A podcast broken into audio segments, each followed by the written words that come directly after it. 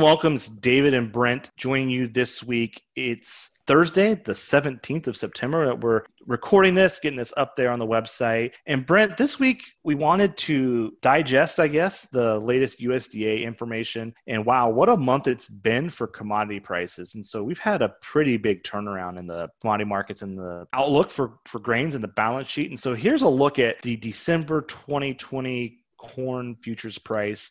Early August, prices were around 320. Of course, we were wondering if that question about prices falling below $3 a bushel in the forecast network were going to come to fruition. And now we're on the other side of $3 and we're here at 376 well below still where we were back in say uh, january around $4 a bushel but a really big improvement here this is, I guess, nothing short of spectacular, I think. And I think it's probably snuck up on a lot of people. But 50 cents in August to mid September is, is, a really, really nice run for corn. As you said, I mean, we were talking about it offline a little bit. When that first downdraft hit us, that was uh, in in March, and we were actually just a little bit higher on the prices than we're at now. But we've recovered an awful lot a lot of you know the damage that we had done. So I you know I think that's uh, really really good news.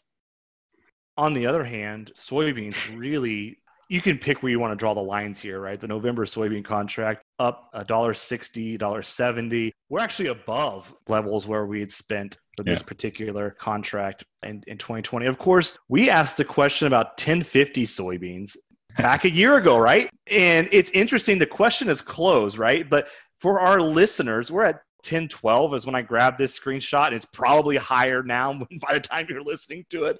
And so 1050 soybeans, I'm not saying we're going to get there, right? But it's a very real number. And again, we were thinking about will we hit eight dollars back in in May? Will we fall below eight dollars soybeans? And so it's been a really big change here for the especially for the soybeans. Soybeans are the first time they've looked alive uh, in the last couple years.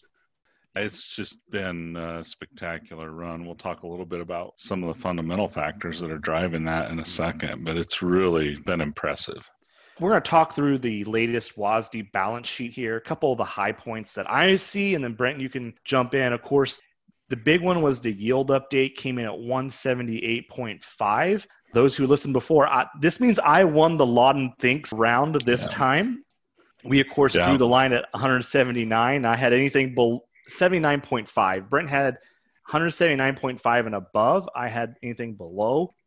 The point here is while I wait for my monetary compensation from Brent to arrive in the mail, um, the point here is it challenged our thinking. In fact, we were emailing and texting offline a lot about this number. This is a really fun way to challenge your thinking. And so we'll do this again, but it came in below the previous estimates. This corn crop is starting to return to trend. I think a trend yield. That's a really important development. The other one that I'm looking at is ending stocks. They're starting to trend turn lower. So ending stocks are about 250 million bushels lower than they were back in the August. So stocks to use it's interesting. Right now, about 17%. We were around 18% in July and August, 22.5% back in May before the prevent plant situation of 2020. Of course, in the shadow of 2019, the 2020 situation looks much smaller, but we really dodged a bullet, especially on corn with this prevent plant situation. So 17% right now. It's improved throughout the 2020 forecast, but still above 16% last year, 15.5% the year before. Uh, the market isn't super excited about this, but it is a, a development. It's trending the right direction for one, I mean, look what that did to USDA's final price estimate. Uh, improved it by 40 cents, which is a pretty good indication that getting into this a little bit tighter stocks to use is a good thing. We're still a long ways from being tight by any means. I mean, this is this is a market you would consider adequately supplied for sure. But a couple things kind of I think trending in in the right direction, and that the export number is improving and, and we'll talk about that a little bit more in a second and then people wondering still whether this number has reached it, its low water mark or not. And I know if you've been following Jeff Young's estimates, his his model estimates of yields, you know, he was saying all along that the crop was getting smaller. And so that gave us a pretty good indication that things were probably headed in the right direction. And so, you know, I think this is good news for crop prices, especially corn. The USDA average farm price, that estimate moving from $3.10 a bushel in August to 350 in September is a huge improvement. That is every one of those bushels now is about 40 cents more. That's a big change in the especially when you compare it to the budgets. We went from a very dire budget situation to something that's more manageable, especially in the short run. Yeah, I mean it's uh, several, you know, billions and billions of dollars. So basically, 15 billion bushel crop times 40 cents. That's good news. Brent, you're better at the mental math than I am, so I'm not even going to try to guess what that comes to. Exports, right? Exports have been a big part of the story. Exports are only about 15% of corn usage, so we got to put that in context. But we talked about this before, but want to circle back and talk about early corn sales for the current marketing year. About 700 million bushels, a little more, been sold before the marketing year began. And that is a record previous high water marks were around 600 610 million bushels being sold and for additional context, about 250 million bushels were sold early last year. And so we've seen a big change in the corn export market situation. That's positive story. The other one here that I think a lot of attention has missed is how much of this is going to China. And so China has bought about half of all the early corn that's been sold. For context, they're at 350 million bushels. The last time they made a significant purchase was in the 13 14 marketing year, about 125 million bushels. And basically, they've been crickets. You can barely see the, the levels on the chart if you looked at the chart. Yeah. Uh, so it's not zero, but statistically, it's pretty, essentially zero. So China is coming in and buying quite a bit of corn. So that's going to be interesting to see play out here uh, the rest of the marketing year.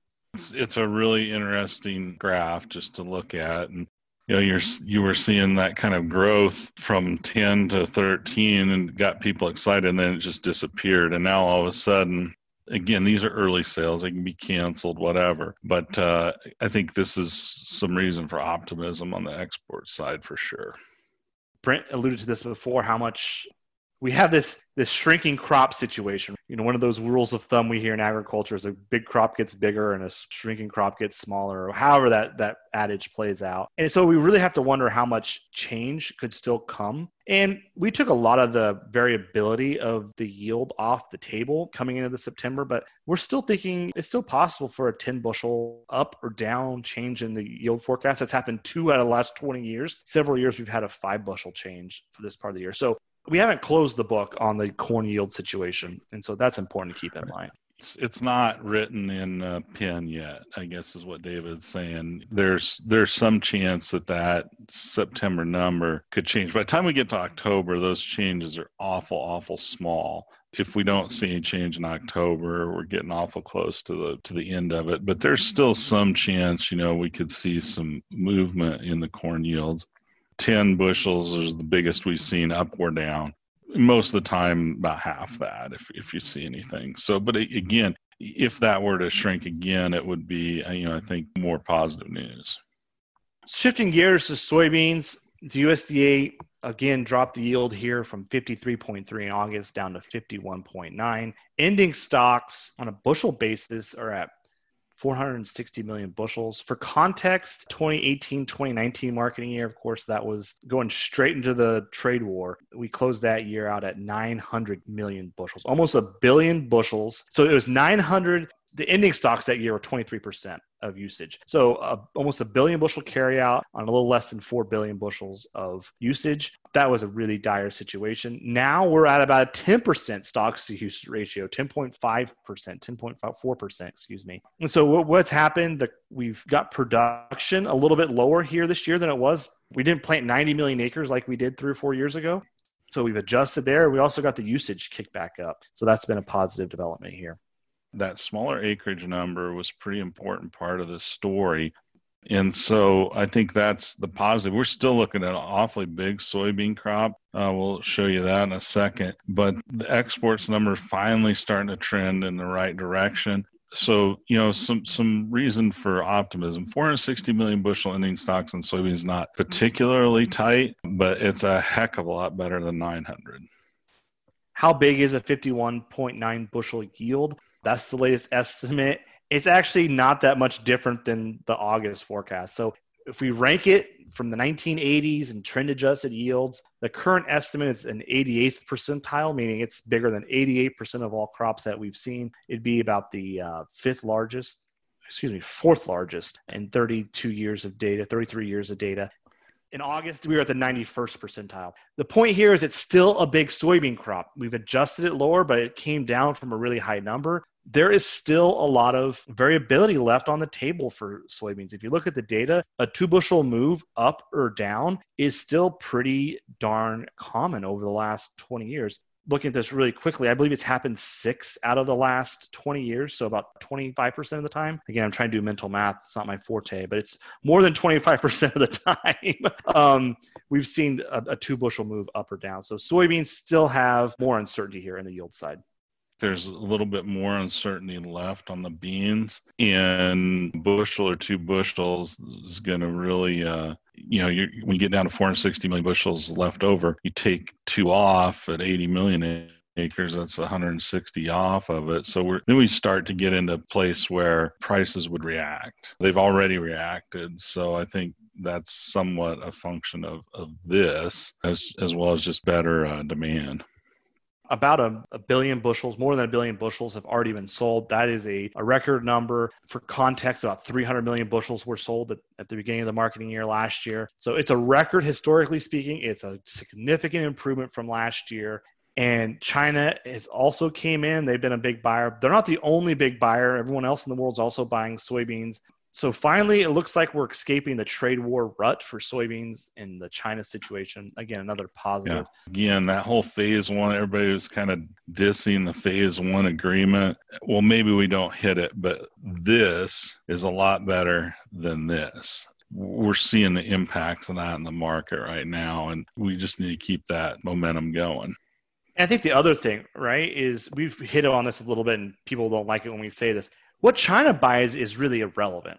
The question is, how much of all of our ag products can we sell? And if China buys a lot, we have to think about how big of a slice of the total pie that is. And so the other thing that's going on here is the other buyers are still out there buying. And so China's buying and the rest of the world's buying. And so that has been a positive story for us as well. Everything's trending in a positive way. Here's another story that we need to look into more look at the what's been going on with the dollar and the dollar has significantly weakened in the last 45 days 60 days if you will remember those have been listening along we were really worried about the opposite at the beginning of the, the pandemic the dollar strengthened a lot, especially relative to our competitors. And now it's gone the other way. And we've actually seen the dollar at the lowest levels that we've seen we're at that point where the dollar jumped when the trade war began, right? And now we're sort of passing back through those those uh, initial upticks, and so it's going to be interesting to watch and monitor this in the next year. It's going to take a while for all this to sort out, but this has been a positive development, right? This is trending in a favorable direction, not only from the, the pandemic side, but also where we've been the last two years. Absolutely. To summarize what's been going on the last 45 days, a lot of questions coming in about, you know, hey, is this the tip of the iceberg for what could be happening, or are we kind of oversold our hand a little bit? The way I would summarize this is that conditions have started to trend favorably. And we put together two or three positive stories that on their own aren't necessarily going to change the tide, but together they're starting to to weave together a positive narrative. So we had a large prevent plant scenario here in 2020. We've cut yields and yields have been coming down the last last few weeks and exports are starting to live up to expectations and exchange rates are are helpful in that way. And so that has been the it's been probably been the three biggest positive news that we've seen coming out of the commodity markets in the last three years and so i think that's a really big part of this story is that finally we have a couple positive developments coming together we're so used to talking about unfavorable fundamentals. I think that it's taken us a while to get around thinking that maybe the fundamentals are, are moving in, in a positive way. And, and that's good news. That's good news. Looking ahead, the next WASDE report is October the 9th. I think the question on everyone's mind is just about the time we think we understand the ethanol situation, a new wrinkle comes in. And so we kind of put the lid down on maybe some of these small refinery exemptions this week. Big questions about gasoline consumption now that we're into the new marketing year. Maybe now the refineries are going to line up to get some CCC funds based on what the, the rumors are coming out of USDA are, some of the reporting this week. So, ethanol story, uh, that's just one that about the time you think you've figured something out, it's like the whack a mole. Two more little weasels pop up, and uh, it's sort of an, interesting to watch this story play out. Brent, we were talking about ahead of time direct payments. What what's what have you been thinking about and watching in this area? USDA even has been forecasting huge government payments and $30 billion plus, almost 40. And the Secretary of Agriculture had been out saying, well, right after Labor Day, we're going to get an announcement on, for lack of a better term, CFAP 2 or the next additional direct program payments. And it's now what, the 17th, David? And I have not heard a word on that. Maybe it's coming soon, but it's going to be really interesting to see what actually comes out of that and how those payments work you know, we were looking at those price charts earlier, and soybeans now above where where we were when the pandemic started. You know, those first payments were for declines in prices in stored grain, and everybody said, "Well, what about the stuff that we're growing this year? Is going to have lousy prices." Well, now all of a sudden we're back to price levels that are consistent roughly with that. So it's gonna be interesting to see how they craft those payments so that they can put the money out that we all know they probably want to put out uh, this year, but it's going to require some creativity, I think. And so it's to be really interesting to see if we ever get that announcement. Of course, the other piece of it is Congress. It was a foregone conclusion, I think, a month ago that we are going to have another stimulus program and a big one. Certainly over a trillion dollars and probably closer to two to three. We still don't have that. And it seems to really be hung up. I know I saw the president the other day said he'd go for the bigger numbers, was his statement, which, you know, we're getting awfully close to the, election. It's going to be hard, I think. There, it's a real tug of war right now, I think, to see what happens there as to whether that comes out. We get another big stimulus package or not. I think all that stuff is way up in the air. Earlier i was saying you know real high probability of another 15 16 million dollars being put in the farm sector. The odds i think seem to be going down a little bit on that david. Maybe maybe you have a different opinion but the longer they wait seems to me the harder it's going to get. And so we need to see something soon i think if we're going to see it. You know it's like those long-term weather forecasts when you're on a 15 day forecast and they keep dropping the chance of rain and they keep pushing pushing it back, it's a bad story. And it's kind of what USDA has been saying, right? They said in in the spring we'll have another program coming out in the summer, and then we got to June and July, and they said we're going to roll something out. And then it, by the time we got to August, they said nope, it's up to Congress to do something.